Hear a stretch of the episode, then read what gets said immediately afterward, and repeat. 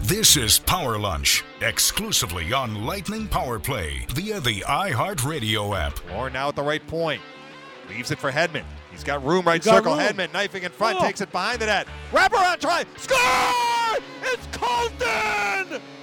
Ross Colton! His first NHL goal! I think the best word, way to describe it would be I kind of just blacked out right after the, the play. But from what I remember, I think you know we had a good offensive zone shift going before that, and uh, kind of just tried to fight to get to the front of the net. And uh, you know, Hetty uh, wheeled around there and kind of just put it in front. And you know, was always taught when I was younger, just you know, go to the dirty areas. So just got in front and uh, tried to bang it home, and luckily it went in. So uh, great play by Hetty for sure. You always hear if you want to score in this league, go to the front of the nets. And that is what Ross Colton did on that play. First game in the NHL, first goal on his second shift. It was a great play by Killorn and Hedman making it happen, but you have to put yourself in a position to be successful, and he did. And what a night for him. What a night for the Tampa Bay Lightning as they come away with a nice win against the Carolina Hurricanes. Three to nothing back to back wins against Carolina in regulation, nonetheless. And they're back at it again one more time for this four game series at Amalie Arena starting at 7 o'clock. I am Greg Linnell, along with the radio voice of the Lightning, Dave Mishkin. Steve Erstink is producing. Hit us up on Twitter at Bolts Radio. And Dave, a lot to dive into for this game, but know, we've talked about younger players getting an opportunity to make an impact, and John Cooper always likes it when that young player is playing in his first NHL game. There's a lot of energy, there's a lot of excitement, and I'm not sure we anticipated Colton scoring on his second shift, but he did, and it was a big one. Well, what were we saying yesterday about Colton? He's uh, a guy who's a smart player. He can skate well. And I thought he showed that. He was not only rewarded with the goal, but it was the play that he made seconds before he scored that Phil Esposito kept talking about, which is he's locked up with Trocheck and he pushes off on Trocheck just a little bit to give himself room and, and, and gain position in that area right in front of the net. If he doesn't do that, when the puck gets to that area, he, he doesn't really have any room to shoot. Trocheck is all over him. So that was a subtle little play, but but a really smart play. And Phil was raving about that. I mean, the goal itself was the the icing on the cake, so to speak. But the reason that he was able to score the goal was he made that little push off move, which he referenced in his post game. He said, "I used my body to to get open." That's basically what he was saying. But that's a really smart play Yep. and one that maybe you don't expect to see from a guy playing in his first NHL game on his second shift. But he did it. I thought he was very impressive throughout the night, though, Greg. It's not like he scored in the first period and then he was invisible the rest of the game. I thought he was decisive when he had the puck in his stick. I thought he was aggressive. He was direct in his skating. I thought that line came very close to maybe making some more plays. They were just a little bit off, like puck rolled off a stick, or, or give Carolina credit. Maybe a Carolina player just disrupted uh, a play that was almost about to be made. I thought Colton specifically, though, and that line more generally, and the team even more generally, had a really strong night last night. They did. And, you know, who knows if he's back in the lineup again tonight? You would think he would be. And it's interesting this little rotation that the Lightning have, Dave, when it comes to some younger players getting an opportunity to play. Alex Barre-Boulet, we thought, had a very nice debut a couple of nights ago. Ross Colton scores. We've talked about Gemel Smith chipping in every single time he plays, and maybe to a bigger extent, Volkov and Joseph, what they've done. Of course, Stephens is injured, but you do need competition in that bottom six, and I think the hope is eventually those guys settle in and maybe even perform a bit beyond expectations. But I think the Lightning have a, a nice competition brewing for you know a couple of uh, spots open that it's probably going to be narrowed down even more once Cirelli's back, which was a good sign the other day skating with the team. So uh, you want to see that. You want to see the younger players push one another, and it seems like John Cooper has some decent options uh, when it comes to those players in, in the Lightning system. You would think a guy who just scored his first NHL goal the night before would be back in the lineup. But what do we know? we thought Barre-Boulet would be back in the lineup after his performance on Monday. So maybe Coop is going to go to a bit of a rotation. It's certainly possible. And it is a back to back. So if he wants to get, let's say, Gemel Smith, he wants to put Gemel back in. Smith has not played since Saturday, so he certainly has fresh legs, which is something I want to touch on today, Greg. That this is the fourth game in six nights for the Lightning and the fifth game in seven nights for Carolina. And given the pace of play, especially last night, but that we've seen from the teams throughout this set, this four game set that will end tonight, I'm just curious to see what the energy level will look like for both teams. But we can dive into that a little bit later. Yeah, I want to get into that too because I feel like you and and Phil might have been talking about this in the pregame, and it's something that we have discussed on this show when it comes to the safety of the players, not necessarily protecting them from COVID, although certainly they've taken precautions to do that. But I think one of the effects of trying to do that and suspending games and postponing games because you have an outbreak is that now you're going to have a rush to get all these games in at the end of the year. And I think Phil made the point, or it might have been you, Dave. I mean, hockey players just aren't equipped, or might have been another GM or another was, coach who was, was talking Bowness. about it. It was Rick, Rick Bowness. That's right. I remember His you team guys is were. certainly dealing with Yeah. a very condensed schedule. I, I mean, we can get into this later, but I think the point needs to be made. I don't think the way the game is played today that hockey players are meant to play four games in a week consistently. It happens often, but this is going to be a race, a sprint to the finish line, and I think you do have to be concerned a bit about the player's health from that standpoint, more so I think at this moment than COVID. But we'll we'll dive into that a little later on because I do think it's going to be an interesting development tonight, Dave. What type of hockey are we going to see? I, I was talking about this. It's interesting you brought that up with Brian Engblom on the postgame show yesterday, and I asked him that question. I said, "What do you expect?" I mean, these are teams that have played a lot of hockey over the last week. We know they're in great condition, but the human body isn't equipped necessarily to play this type of sport um, as much in a short amount of time. And, you know, he was making the point that we might see both teams be very cautious, you know, at the beginning and not want to make a mistake. And the team that really does get the first goal tonight, Dave, that might be uh, really a big deal because how much push does the team have who's who's trailing?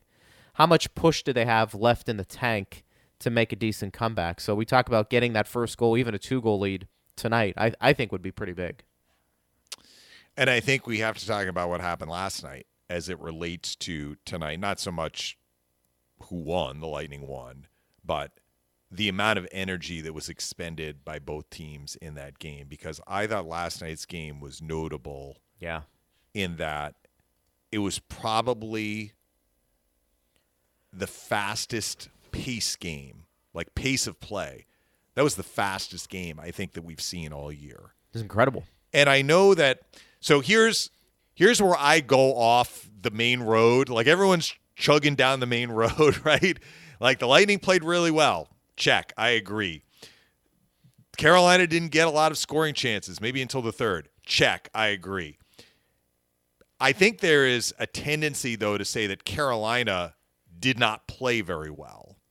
I was seeing something on your favorite website this morning, Twitter, where somebody who was, I think this this person was analyzing Yeah. the the fancy stats, and they were saying this was this was a rear end kicking, basically, by the Lightning, based on the fact that the Hurricanes didn't have a lot of shots, they didn't have a lot of attempts. All of that from from a stat standpoint is correct. But here's where I come down on it. I thought Carolina actually played well. I didn't think they played as well as maybe they, they could. And I'll I'll break down where I think their game went sideways a little bit. But when we talk about Carolina or Florida or the Lightning, we talk about how quickly they're getting the puck up the ice, how how quickly they're getting the puck into the offensive zone, how aggressive they are in the forecheck, how they make the other team uncomfortable, which is what you have described aptly. I was seeing that from Carolina last night, especially in the first period, but but really in the second period too. And then in the third period, they did have more activity going. So what was happening in the first period that they were they were playing with speed. Like that was a very fast paced first Yeah, it period. So it's not like Carolina came out and was a step behind or they didn't have an effort or anything like that. I thought they were playing their game. The Lightning were able to match it. And and where the two teams diverged, I felt that the Lightning were able to by matching Carolina's pace, particularly when they didn't have the puck, they were able to defend well, better than if they had just been a half step behind. Carolina was flying, but the Lightning were flying too. And because of that, Carolina, I did not feel had as much time and space to make plays when they had the puck. And for the Lightning, when the Lightning got the puck back, their passing was sublime. Their passing was so good, especially in the first period through most of the second. And that just neutralized what Carolina, Yeah. Carolina wanted to do. The Lightning got the puck, it was like bing, bing, bing out of the zone. And we could see on the two goals, they made great passing plays. I mean, Killorn's pass to Hedman was a great pass. I know it happened like six, seven seconds before the goal happened, but that created confusion, I think, on the Carolina side in terms of how they were going to defend this thing. And then Victor, of course, charges behind the net. And what about the pass Maroon made on the, the Blake Coleman goal? Beautiful. But so those are highlight plays. But I think the Lightning were passing that well throughout the first two periods for sure. I'm not going to include the third because I think Carolina made a push there and and they were a little bit more successful in disrupting some plays. Also, it's hard to maintain that. So I guess I look at the game this way. I'm going to use a tennis analogy, okay? I love tennis. Let's All right. it. So you know in tennis, a guy can or a gal can can serve an ace. You can also serve a service winner where they Correct. bomb a serve and, and the returner gets a piece of it. It's not a clean ace, but basically Right. it's a winner. I thought Carolina was serving up big serves and the Lightning were returning them last night. Mm-hmm. That's how I look at it. It's not like Carolina was spinning in second serves Sure. because they couldn't hit a first serve. They were playing with pace, and the Lightning reaching a very high level. It is hard to do. Very high level. I thought matched that, and and the difference was Carolina was not able to defend as well against the Lightning speed as the Lightning were able to defend against Carolina's speed. This is one person's opinion, but Well, that's it- how I saw those first You called the unfold. Well, I understand You had a front that. row but you had a like, front row seat, Why did know, Carolina not have more shots? Why did they not have more shot attempts? Why did they not have more scoring chances? Because the Lightning defended that well, but it wasn't Well- like Carolina served it up for the Lightning. All they had to do was sit back and and disrupt plays. They had to work for it. The Lightning. So And I, they I earned, agree with you. They earned they earned what they got in terms of the low shot total against and the low chance total against. Vasilevskiy said after the game, "I didn't have much to do in the first two periods." That's because the team in front of him was playing lights out. Well, and and Dave, I think this is where, even though, as you've said and as I said, that Carolina we we think is a really good team. They make me uncomfortable, maybe more so than any team in that division. In a seven-game series, the Lightning are the better team because of their talent. So both teams, to your point, the first couple periods, especially that first, was an amazing period. Yeah, I mean, how can you look at that period. period and say Carolina played terribly? They didn't. But even No. Car- what I'm saying is Carolina's best, even when Tampa Bay is playing their best, it's not going to be good enough on most nights. And I thought the Lightning matched that to your point. Their passing was better. You mentioned, look, Carolina, if they were playing against another team, Dave, who wasn't as sharp or as talented as Tampa Bay last night's, I know this is somewhat of a hypothetical, that score could be a lot different. But there Or if the Lightning hadn't reached that level, which Correct. we've also seen this year. Correct. But when the Lightning reach their level, even if the other team reaches their high end level, the Lightning are probably still the better team. And now factor in, okay, let's say you're you're hitting those big serves, and let's say you're getting through to the Lightning. You still got to deal with Andrei Vasilevskiy. Yeah, there's no goalie in tennis. Right? No, there's no Maybe goalie That in wasn't a tennis. great analogy. So there's no goalie in tennis. But you know what? You still have to deal with the most important player at times on the ice. And I thought Vasi in the third period yes. was outstanding. And he was like that in the previous game. I mean, you just ask Warren Foegele, who had a couple of grade A scoring opportunities. What was the left pad save that we saw in the third period was just phenomenal. That's kind of vintage Vasilevskiy, Dave, you know, another goaltender, even a high level one, maybe lets that goal in. I mean, Yeah. that, that's that's what makes Tampa Bay such a tough out in in any series, but particularly a seven game series, is that you play so well, you get through their their forwards and their defense, you're you're clicking on all cylinders. You know, Vasi can steal you a game. I'm not sure Carolina's goaltenders can. Alec Campbell came on the show yesterday and pretty much made that that statement. Those guys, that see, that's the game. If we had Alec back on today, that's the type of game he'd say, "Listen, I, I really can't fault Carolina. I mean, they did exactly what they need to do. They spent some time in Tampa Bay's own zone. They push play. You know, they didn't they didn't have to defend too too much, and their goaltenders made some pretty good saves. The problem is sometimes, most of the time, talent is going to win out with hard work, and the Lightning had both of those things on display last night. And I think if you're Rod Brind'Amour, you're probably looking at last night and saying, "Yeah, I I really can't fault my team. That's that's just a better team over there." And I, Well, I think you, you see last what happens night- tonight. Last night, the Lightning were the better team. The game in Raleigh on Saturday, Carolina was the better team. Yeah. And, and I guess I would say this: I I actually felt Nedeljkovic played very well last night. He did. because the Lightning, even after they scored their first two goals, did generate chances. Even the third period, they had they only had four shots before the empty netter, but you think about Stamkos had that chance right in front, right? Volkov off a faceoff had the chance in front. Back in the second period, Yanni Gourde had that shorthanded breakaway. Nedeljkovic made a really good blocker save on him. Nedeljkovic played well. I don't know that we can say that you know the goaltending let Carolina down last night.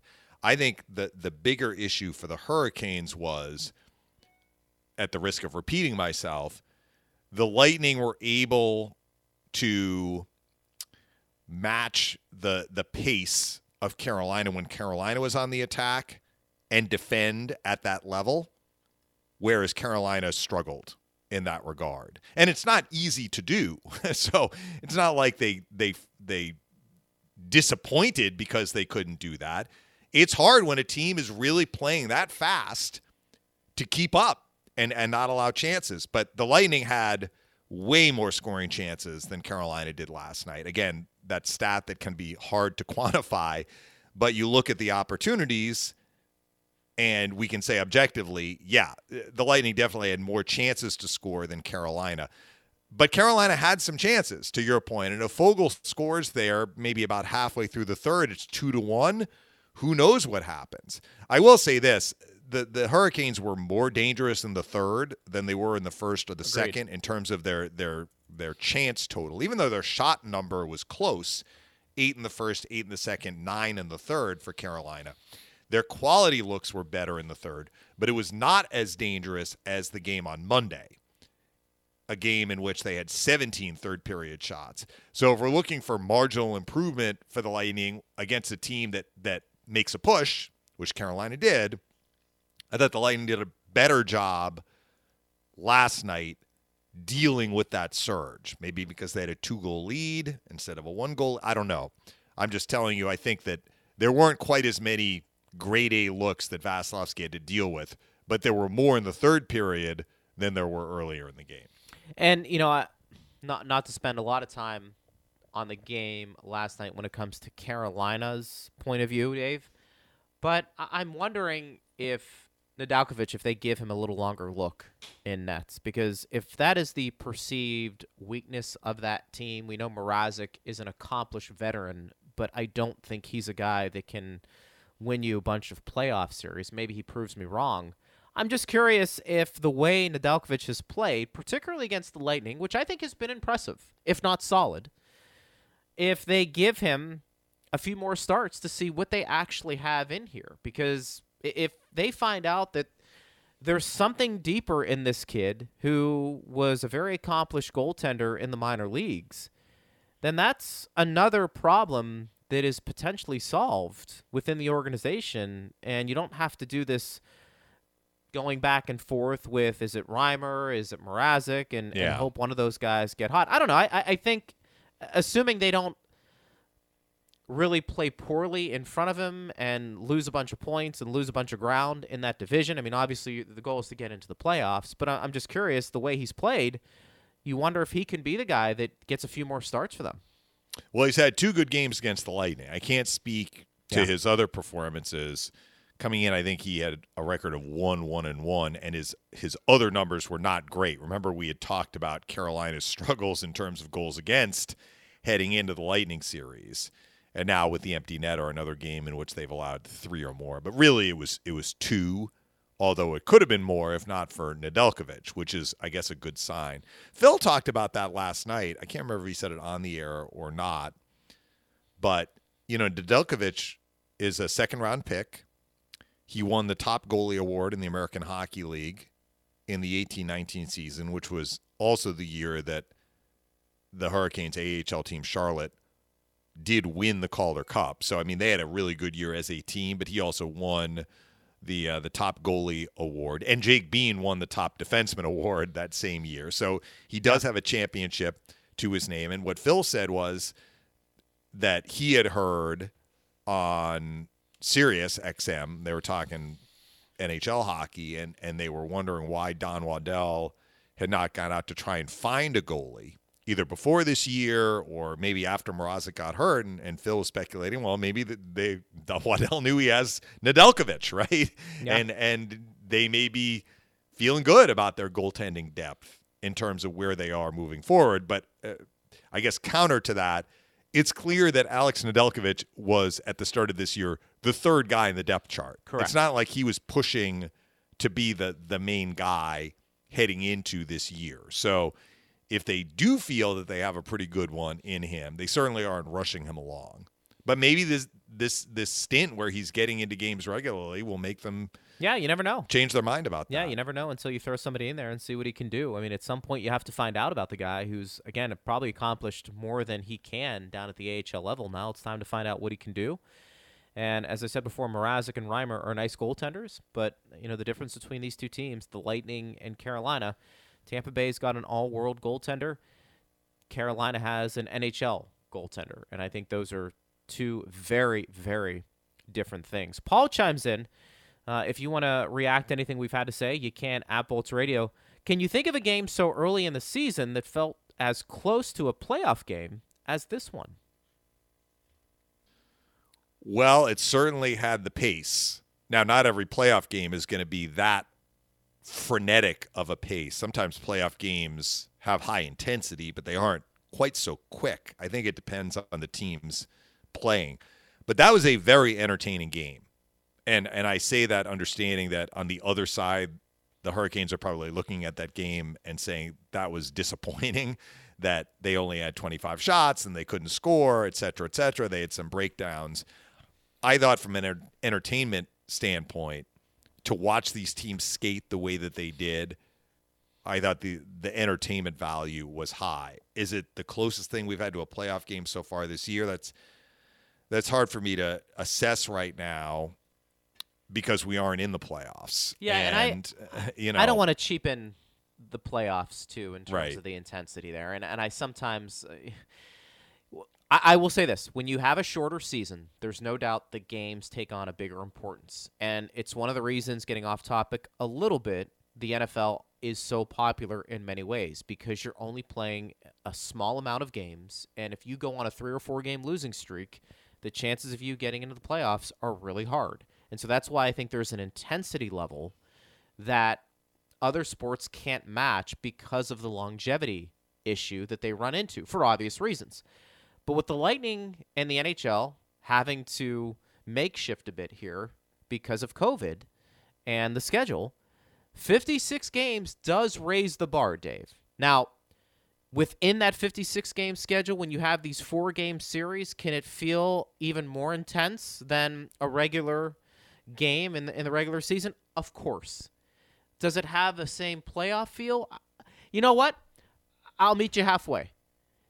If this is towards the end of the regular season and you've got some teams jockeying for that final spot or, you know, a couple of points separate them and seeding becomes a bigger deal than than you believe, I could I could meet you halfway and say, you know what? Yeah, that does have the feel for it. I'm also going to need to see fans in the stands for that to happen though too, because that's that's what makes playoff games amazing as well. It's not only the players going 110%, Dave, but when you have the audience and the fans on top of you, cheering every move, gasping at everything, to me, I, I think that also adds the element of playoff hockey. We just we don't have that right now, but I do think the intensity is higher than what you would typically see. And what will we see tonight? Which is kind of what I introduced what about 15 minutes ago and I will state up front I will be pleasantly surprised, but I will be surprised if we see a game at the same pace as the one we saw last night. Yeah. And that's where the 4 and 6 and 5 and 7 and a back to back might come into play. It is very hard to play at that level for a sustained period of time and then to come back and do it again the next night. I will be pleasantly surprised if, if we see that from both teams, and that is in their DNA. But I, I, I, am expecting something that is a little little lower on the high octane, maybe. Yeah, and it's not like you know in in other sports where you where you can you know sit five guys and, and put five other guys in a game. I mean, you're you're basically you can bench a couple of guys if you want to to give them a rest, but what you have last night is basically what you're going to see tonight. So it's just a matter of the human body responding. And you know whether you have your legs or not as brian engblom was saying last night too sometimes you have them and sometimes you don't. You know yanni gourde yeah. he thought was was flying. And yeah. uh, most nights he is. But there are some nights where it just doesn't work. And that happens. And we could see that tonight. We might not. We'll, we'll find out. I, I think it'll be it'll be fun to watch. Bob chimes in he says two goals by two players that no one would have expected, but let's remember how well Coleman played in the last game, too. Think you and Dave mentioned six shots in that game. Blake Coleman continues. I think he's had the shooter mentality here the last couple of day, games, Dave, but I'm always intrigued when Coleman. I, I don't want to say plays with uh, other skilled players, I, think there is another level to him, and it's always intriguing when they acquired him from the Devils because this is a guy who had scored 20 goals, and that is hard to do in today's league. And you think there is another gear for him to get to when it comes to his goal scoring on this team. And I think switching up the lines, you know, might have benefited a guy like Coleman a bit more in terms of getting back to being a shooter and making some more plays offensively. That was a nifty finish, that's for sure. Yeah. I mean, he didn't try and do too much with that. He basically just redirected the puck right into the net. He's been really good. I, I think he's been really good all year, whether he's playing with Gourde and, and Barclay Goodrow or more recently playing with Palat and Point. Penalty kill, certainly. PK has been really good this year. I, I know they had a little bit of statistical wobble at the start of the year. In fact, I think our first conversation with Rob Zettler came when the Lightning were it's kind of like the penalty kill was was coming up with big kills, but statistically they were allowing a goal here, allowing a goal right. there. So their overall percentage wasn't great. Now they are up there. I mean, they're in the top the top 5 in penalty kill. And they had two big kills last night, and Coleman is a huge part of that. And now he's getting a chance in the power play the last couple of games and showing what he can do on the power play. So remember that play I talked about from Monday's game where I thought it was a line change because it was Johnson, Coleman, and Barre-Boulet. And I was talking about Barre-Boulet made a good play to Coleman, who decided to shoot instead of trying to pass it across to Johnson. And at the time when I said it, I think this was on yesterday's show, I said that, or Tuesday's show, I should say, I said that it was a weird line change that, that Coleman had come on for someone. It wasn't. It was the power play unit. And that's probably why I couldn't remember why those three guys mm-hmm. were together. But Coleman was in a position to score there too, and he did score last night. So uh, it's hard to it's hard to pick at any parts of Coleman's game this year. I just think that he has brought a very high level consistently pretty much from day one. And it's nice to see him get rewarded with some goals and points. George wants to know how do you think Volkov has looked over the last week since he scored a couple of goals? I think he's looked a little more confident. I'll, I'll say that. Yeah, I mean, I think you're I noticing him get some scoring opportunities or get some shots on nets. I think you mentioned Dave uh, how sturdy I think he's looked too. I mean, I think he's a that's impressed me a bit. I think he's a guy that could go to the net a bit more because I think he's got some size and I think the hands are there for him to get some dirty goals. I mean, we know he's a skilled guy, but I've been impressed a little bit with his sturdiness and being willing to to mix it up a bit. And I think if we saw that a little bit more, I think Volkov might get rewarded a bit more in these games. Not that you're totally looking for that from him, but I think he's been okay since uh, those couple of goals he scored. His week. most dominant game was the game after he scored his first goal. And I'll use the word dominant. I thought he was the Lightning's best player. That was in a, an otherwise forgettable performance, probably for the Lightning, the 6 4 home loss to Florida. But Volkov had two goals and was extremely dangerous and confident. Since then, he has not reached that same level, but it's not like his play has dipped substantially. And I think I mentioned that Maroon, Volkov, and Colton, I thought were were very close to making some plays last night that just didn't quite like the puck. They couldn't quite settle it down, or a Carolina stick was in the way at, at the the last instant to disrupt a play. Having said that, I thought the line generated a lot of good activity if they didn't generate actual scoring chances as a line. Colton's goal came when he jumped out on the ice and Killorn and Stamkos were were still out there. So he he had come out early for his next line uh, shift and and was out on the ice when he scored the goal. But for those three guys together, I thought they had a lot of ozone time. I thought that they, like I just said, were close to making some plays, and, and felt they had some pretty good chemistry for for three guys who have never played together before. Because Yeah. I'm pretty sure that Maroon and Volkov and Colton, that's never been a line. Maybe Volkov and Colton played together a little bit in Syracuse, but Maroon wasn't there. And Maroon and Volkov have played together at the NHL level this year, but never before with with Ross Colton before last night. You know, Dave, Maroon is an interesting guy because when you watch him and his skill sets, you can make the argument that if he was faster, would be on a top six. I mean, you just watch him. He has an idea of where to go with the puck. I, I think his hands are, are very soft, and I think he Yes. can make some plays for a big guy that you're like, wow. But because of the lack of speed and the type of game he plays, he's on a fourth line, at least on this team. And I think that's in many ways a luxury for the Lightning because it, it, it to me it's it's almost a contradiction. You have this big guy with soft hands and probably could be in a top 6 if he was just faster, but how many players are like Maroon that have that skill set that are playing on a fourth line? Uh, not many. A lot of guys are, are pluggers and you know they'll they'll bang you and, and maybe they're really fast, but maybe they can't finish or you know they they do something else where they win faceoffs, but they don't do much else. Maroon actually, I, I think, if not top six, has top nine skills at the forward position. I think he's a good shot. I think he's a very good passer. I think he's a guy that can dangle with the puck.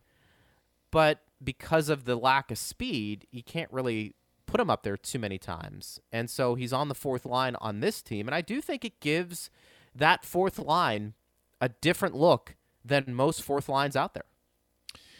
those hands are why he's on the power play. and he's not just a big body who stands in front of the net. He can make nifty plays around the net. And we've seen that from him already. And that touch pass to Yanni Gourde is a great example that he knew where to go with the puck and he was able to execute it. So your assessment is is good.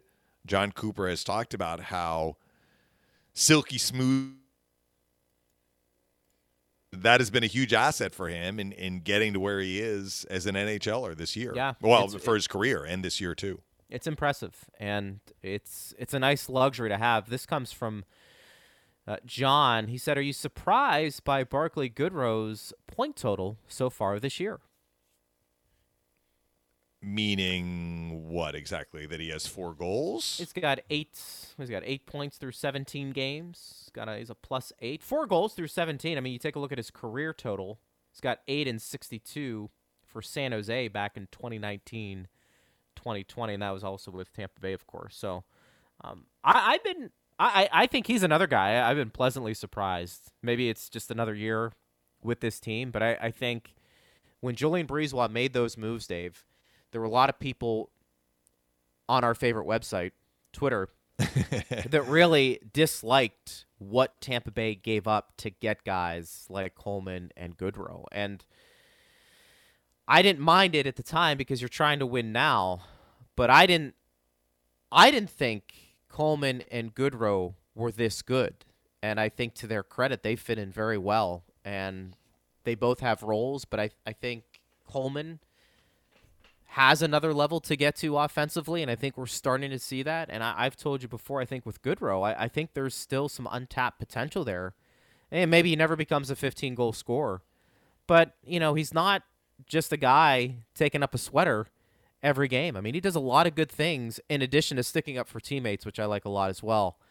That uh, I've been really impressed with. And if you were to tell me to make that trade again and give up what Tampa Bay had to give up, I mean, I think you'd, you'd make that trade again he has some sneaky skill, and you have talked about that, Greg. You you would like to see him up that goal total, and you think he has it in him. The breakaway goal he scored against Sergei Bobrovsky in the Lightning's win in Sunrise. I know it was the sixth goal in a 6 1 win, but it was still a pretty nice finish. Yeah. And we've talked about this a couple of times. He ended Vegas' season a couple of years ago, scoring in overtime of game seven for San Jose finishing on kind of a breakaway. I mean, it was a, I think it was a turnover just outside the Vegas blue line, and, and Goodrow was able to get the puck from a teammate and, and come in basically by himself from the blue line in. But, you know, his four goals this year, two have been into empty nets, including last night. Yes. So you're like, all right, wow, four goals, two empty netters. Well, why is he scoring an empty net goal? Because he's out there when the Lightning are protecting a lead and the other team has pulled the goalie. right? Like that's why he's out there. Yeah, so right, right. I mean, there's a reason why he is in that role, and that is really his bread and butter, which is being a very, very strong defensive forward. He is an excellent penalty killer. He is very responsible defensively. He is a consistent puck battle winner, and he is hard to play against which is why after the playoffs ended last year, he was one of the guys consistently that you and me and Phil and everybody who cover the Lightning were talking about. Oh my goodness, what a playoff for Barclay Goodrow. Remember how many goals he had in the playoffs last year? Tell One. Me. Yeah. He had a second. It was negated due to a very, very close offside that was an offside challenge. But he had one goal. So the Lightning played what? 22 playoff games last year. And if we were to say at the time of the trade, you know what? The Lightning gave up a first round pick, although they got a third, and that first round pick did turn out to be 31st. So it wasn't it wasn't as wide a gap as as it could have been. But they gave up a first to get Barclay Goodrow. And at the time of the trade, we would say the Lightning are going to play 22 playoff games, and Barclay Goodrow is going to have one goal. You might say the Lightning gave up too much for this guy. Um, but that wasn't the case after sorry, watching. my dog, my dog was barking. Who let the dogs out? yeah. But that was one of those things where you have to watch Barclay Goodrow play game in Speaking game of Bark, Barkley, yeah, Barkley that's Good. right. To my, appreciate, my dog understood that we were that's talking right. about talking about somebody else, but she was she was attracted to that. But Barclay Goodrow is a guy that will come up big for you in the playoffs, which is what I was trying to say. Yes. Regardless of how many goals he may score, he is the sort of player that will excel in the sorts of games that you usually have in the playoffs. And he can pop in a big goal. So I guess the question was, are we surprised by his point total? I, I don't I don't know if I'm surprised. I wouldn't say I'm surprised. I think that he is doing what is expected of him, though. And that is the most important thing. With one notable exception, and this is interesting, he has consistently been a faceoff guy over 50% during his time with San Jose. He has struggled on draws this year. Yeah. Now, some of that he's taking a lot of draws strictly on penalty kill. He's not taking a regular faceoff five on five.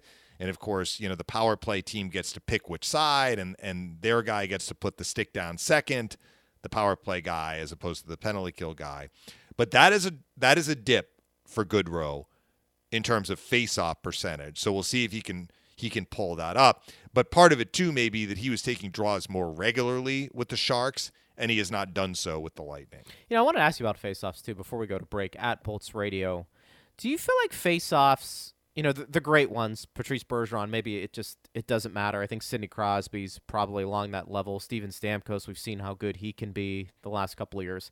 How much of that though, Dave, is your line mates coming in and helping you compared to maybe your actual physical abilities of winning a face-off cleanly. I know I know the the the politically correct answer maybe it's it's a little bit of both, but do you gauge there's maybe one's a little bit more important than the other when it comes to face-offs? Well, it is both. No, it is both. Um, but everything is a matter of degrees. So let's take Bergeron, whose technique is maybe the best there is in the league. And I confess, I don't I can't get into the weeds on the technique, right. but I know he's strong in his stick. He times it well. Uh, in talking with with other centermen who have gone up against Bergeron, he doesn't really vary things. He just does the same thing basically sure. every time and is really really good at it. So a guy like Bergeron will win a percentage of faceoffs on his own more than most other players. So we're gonna we're going to divvy up the the chocolates, okay? So there's a bunch of chocolates in the middle of the table. Those are the face-offs. Bergeron is taking some of those chocolates right off the bat because he's that good and he's just winning them on his own. Then there are going to be a bunch of chocolates that aren't won cleanly for either team.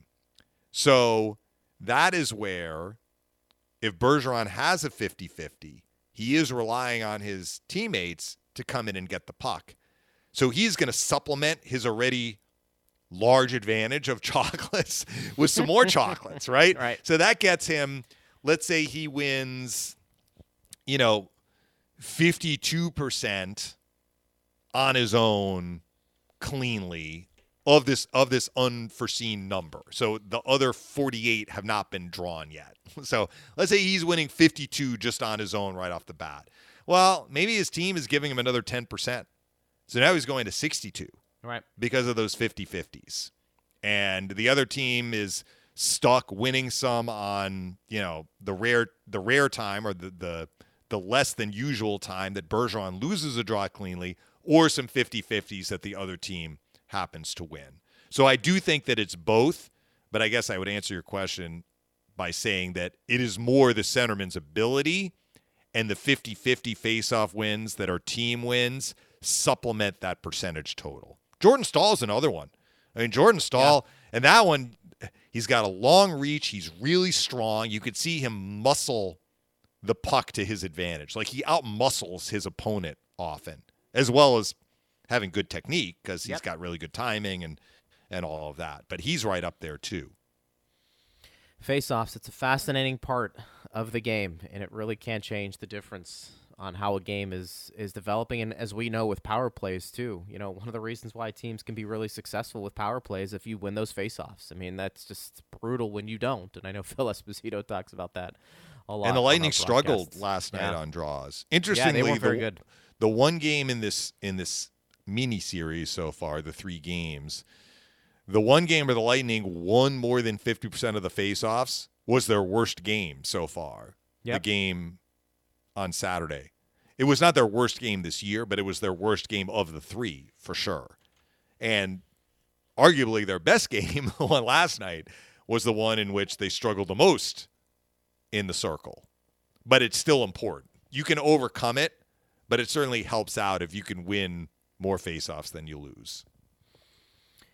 When we return, we'll take a quick break at Bolts Radio because that's what the bosses tell us to do to pay the bills, and that's what we want to do for you. Tampa Bay, a plus 23 goal differential in the NHL.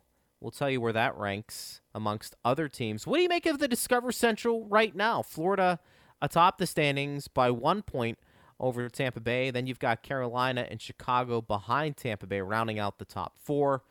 We'll talk about those issues and so much more. It is Power Lunch on Lightning Power Play. This is Power Lunch exclusively on Lightning Power Play on the iHeartRadio app. Yeah, it's interesting, Dave. We're looking at the standings, you know, right now, and There were a lot of people last week maybe that were panicking a bit, and you know Tampa Bay struggling against some of the better teams in the division. Lightning are plus 23 in goal differential. It's the best in the NHL. That's they've had impressive. some they've had some lopsided wins this year, and that'll help. Yeah. In that regard, even against, I mean, the Florida series, Sure. by any metric, was probably not ideal for the Lightning, but they did win the one game they won six to one, so that's a plus five right there. Florida's leading the division with 26 points. Tampa Bay second with 25. Then Carolina at 25, and then Chicago with 24. And they're kind of hanging around, even though they've played a couple more games than Tampa Bay. Uh, Dallas, who uh, you know, hopefully we're going to see her soon. 14 games played, Dave. They've got 16 points, and you know th- they're a team that you're curious to see what their final games played total will be at the end of the year. But uh, anything sticking out for you when it comes to the Discover Central right now? I think Chicago, for me, based off of what we saw earlier, has um, they started to play a lot better. I guess so. Uh, I mean, I, I confess I haven't watched a lot of their games, really any of their games. I've seen some highlights here and there since the Lightning saw them in the first two games of the regular season. But they'll be seeing Chicago coming up here. That three game series, all in Chicago, is on the schedule for next week. And Yeah, that March 4th. road trip, yeah, that road Yeah. trip turned into a six game road trip. We didn't really touch on some of the schedule changes the Lightning had Now let's dive into it if you want. yeah, the, so the league the league did adjust some of the games. That happened yesterday. So I said we didn't talk about it yesterday, but the Lightning will play Carolina tonight and then Dallas Saturday. That was originally going to be a two-game series at home against Dallas with the second game Monday. Now that game is no longer at Amalie Arena and it's no longer Monday. Now the game is Tuesday in Dallas, followed by 3 in Chicago and 2 in Detroit. So that's a 6-game road trip for the Lightning. And then uh, I believe that they ended up netting one extra back to back when all was said and done. I misspoke yesterday. I, I talked about their final week and a half of the regular season, saying they had three back to backs in there. It's two back to backs, so it's not quite that busy. But it seems like with every one of these schedule adjustments, the Lightning are getting more back to backs added. This is the second one. They're wrapping up tonight, and then they will have seven more. And the next one is that Chicago series where they play two in a row in Chicago. I think it's Thursday, Friday, and then the final game is Sunday Yes. afternoon. So, you know, it is more condensed. It is not as condensed as what Rick Bowness was talking about with his team. And I forget what the numbers were, but it was something like what have they played? How many games, Greg? 14. 14. So this would have been before then. So they had 13. So 43 games left. It was something like 43 games in 75 days or something like that. And that's what prompted Rick Bowness to talk about how hockey was not a sport that was meant to be played four times in six days repeatedly. But he said this is what this is what we've got. So Yeah. or the league did the best that it could. I mean, that's basically what he said. He wasn't blaming the league. He just said, you know, circumstances have forced the league's hand, and they did the best they could, and we have to deal with it. They do. And you factor in the playoffs then after that, it, it really will be interesting to see physically how teams are once the playoffs start. Because as we know, the intensity raises quite a bit when that happens and you're coming off a condensed schedule That's true. uh, as well. yeah, if you can get is- into the playoffs, what's your energy level Yeah. going to look like? I think that's a real. Uh, I don't want to say concern. I don't want to blow it up because we just don't know how they're going to react. But you know, the the human body can only take so much, and I am curious to see how that all unfolds. It does appear, uh, Dave, that Curtis McElhinney will be getting the opportunity to start tonight. There had been some talk that maybe he was going to get that start yesterday, and we had seen Jon Cooper sometimes, you know, go that route with the backup goaltender going first, uh, the first game of a back to back. But um, he did say that you know uh, both goaltenders were going to play in this setting, and I think for McElhinney, uh, you know, an opportunity obviously going uh, against his former team, but I, I think. You know, in a game like this, it's interesting because if your if your team doesn't have the legs, they could be giving up some scoring chances both ways, and you know your goaltender might be called upon to to steal you a game. And I think for McElhinney, uh, what's funny about this and goaltenders say this all the time. I'm not sure, Dave, they like games where they only see like 15 to 20 shots. I think they actually like seeing a lot of rubber. Now, they, they don't want to see quality scoring chance after quality scoring chance, but this might be a game where McElhinney has to stop 34, 35 shots for the Lightning to maybe pull off and, and get a couple of points. And, and maybe the same thing, too, for for Carolina's goaltender, whoever that is tonight. But I will be interested to see what type of game McElhinney has tonight and, and how well Tampa Bay plays in front of him. Yeah, so I guess the the two parts of this are what will the pace of play look like related to the energy level. And I think I said I would be pleasantly surprised if it matches what we saw last night. But surprised. Pleasantly surprised, but surprised. Then the other part is we talk about this when you get into playoff overtimes and you get into multiple overtimes. A tired player is more likely to make a mistake, whether it's a mental mistake or a physical mistake.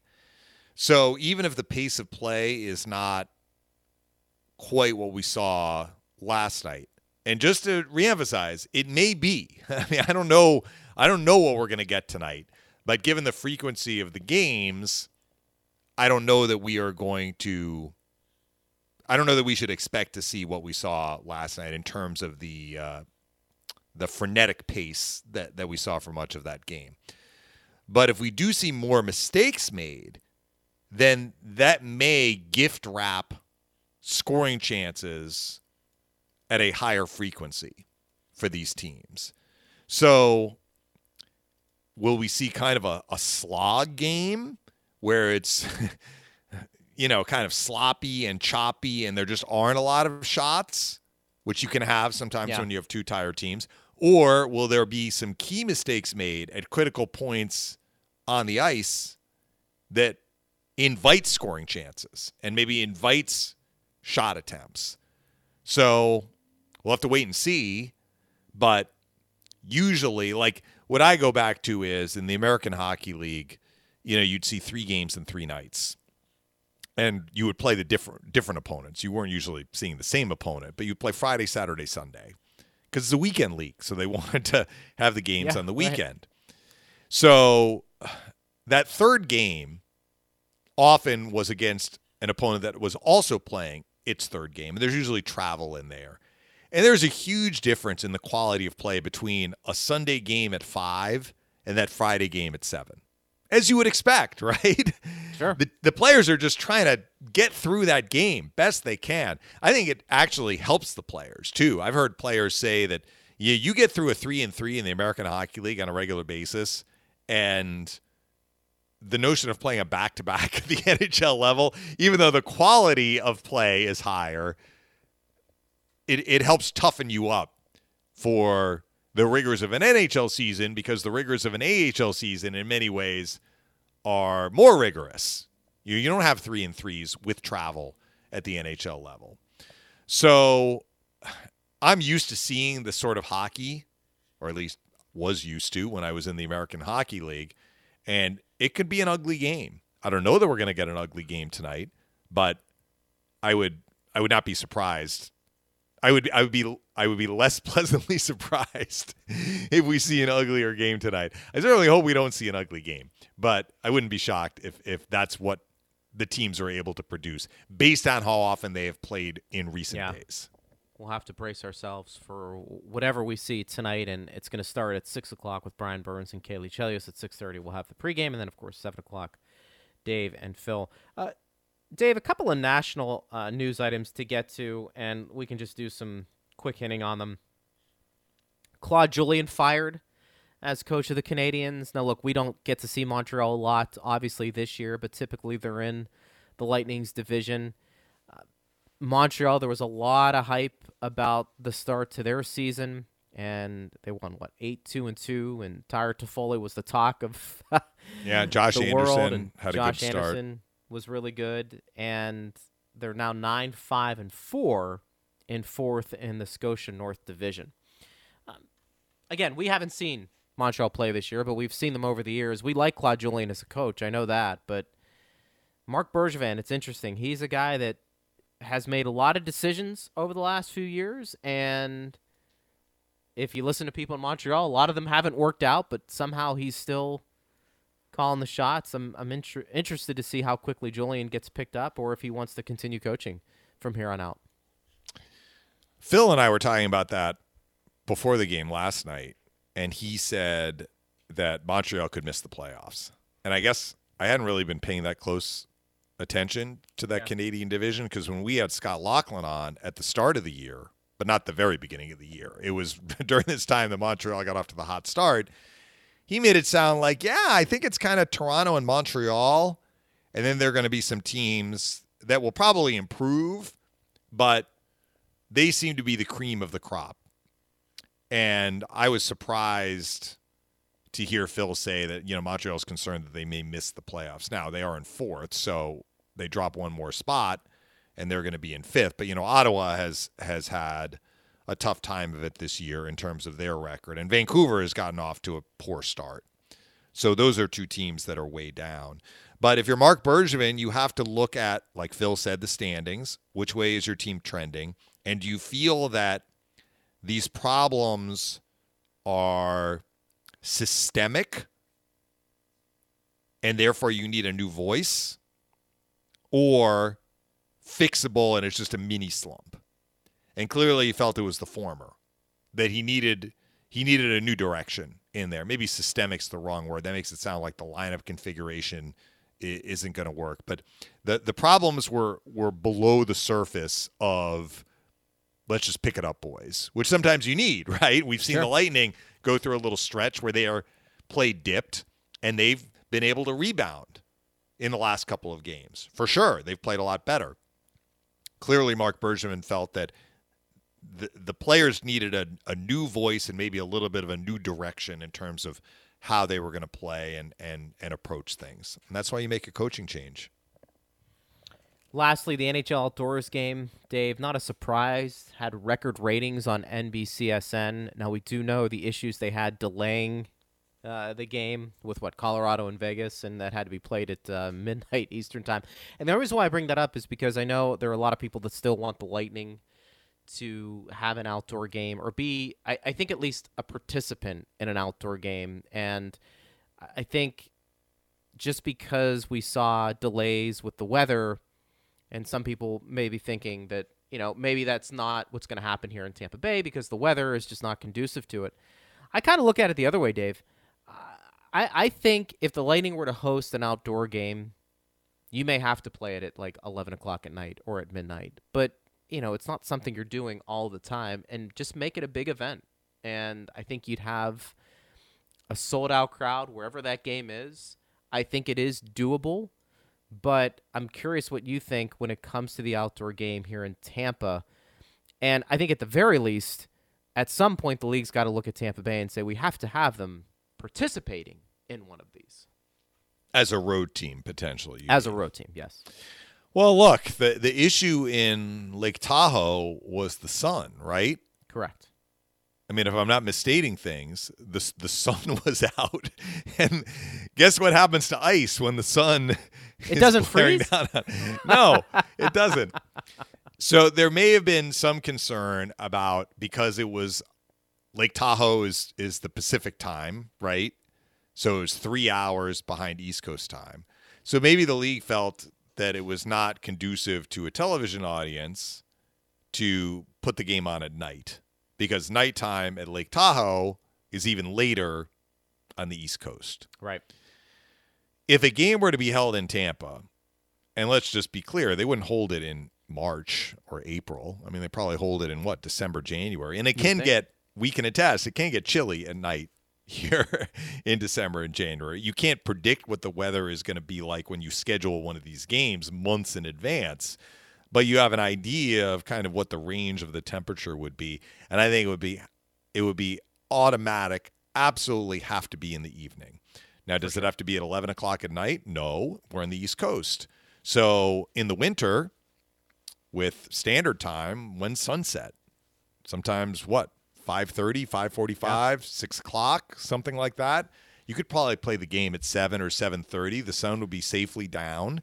You don't they have to worry about the sun melting the ice. I mean, right before I, uh, Christmas I, break. What, what, I'm saying is, you can. You, it is doable. I think it is doable. Whether the league wants to do it because of potential complications, particularly when they've just had complications in their Lake Tahoe game, at least one of them, they may be a little gun shy about going to a warm weather city. But if you're asking me, is it doable? I think it is doable without any sort of meteorological background if you have it after sunset and in what we would say are our winter months. And on that, we'll end on a high note. But I agree with you. I, I would make it actually right before Christmas. Let's do it. Let's just build it up, be magical here in Tampa Bay. You know, then you get that three, four day break, and then boom, back, ready to go. That's what they should do. Gary Bettman should call me, and we'll plan it all out, Dave. And I think that would work out really, really well. Well, and I think I think they're also looking like the the games in the baseball and football stadiums are great for revenue, certainly because you can sell Yeah. a lot of tickets. But I think that uh, it might have been Elliot actually. We're we're going to invoke the great Elliot Friedman's name again, but I think he he said that you know there was something appealing about having it in an area where there's a tableau Uh-huh. and having fans, but not as many fans sure. and Yeah, and doing it for that. the visual, which you could certainly do here. I No mean, you could you could have an ice rink with the bay in the background if you great. wanted to, depending on where you could build it. So it would be it would be phenomenal. Maybe for another time. But I thought it was interesting with the ratings. It was uh, killer ratings. So uh, good for the National Hockey League getting that done as well. All right, my friend. We will uh, talk in a few hours down Talk to you at tonight. The, uh, the rink. All right, that's Dave Mishkin, Steve Ersnick producing. Thanks for listening, everybody. Get those questions in. Keep them coming. At Bolts Radio, I'm Greg Linnell. We'll start uh, at 6 o'clock. Brian Burns, Caley Chelios will breaking it down with their show. And then I've got you for the pregame at 6.30. Then Dave and Phil have the game call. The Lightning and Canes. Four in a row between these two teams. And you'll listen to it all right here on Lightning Power Play.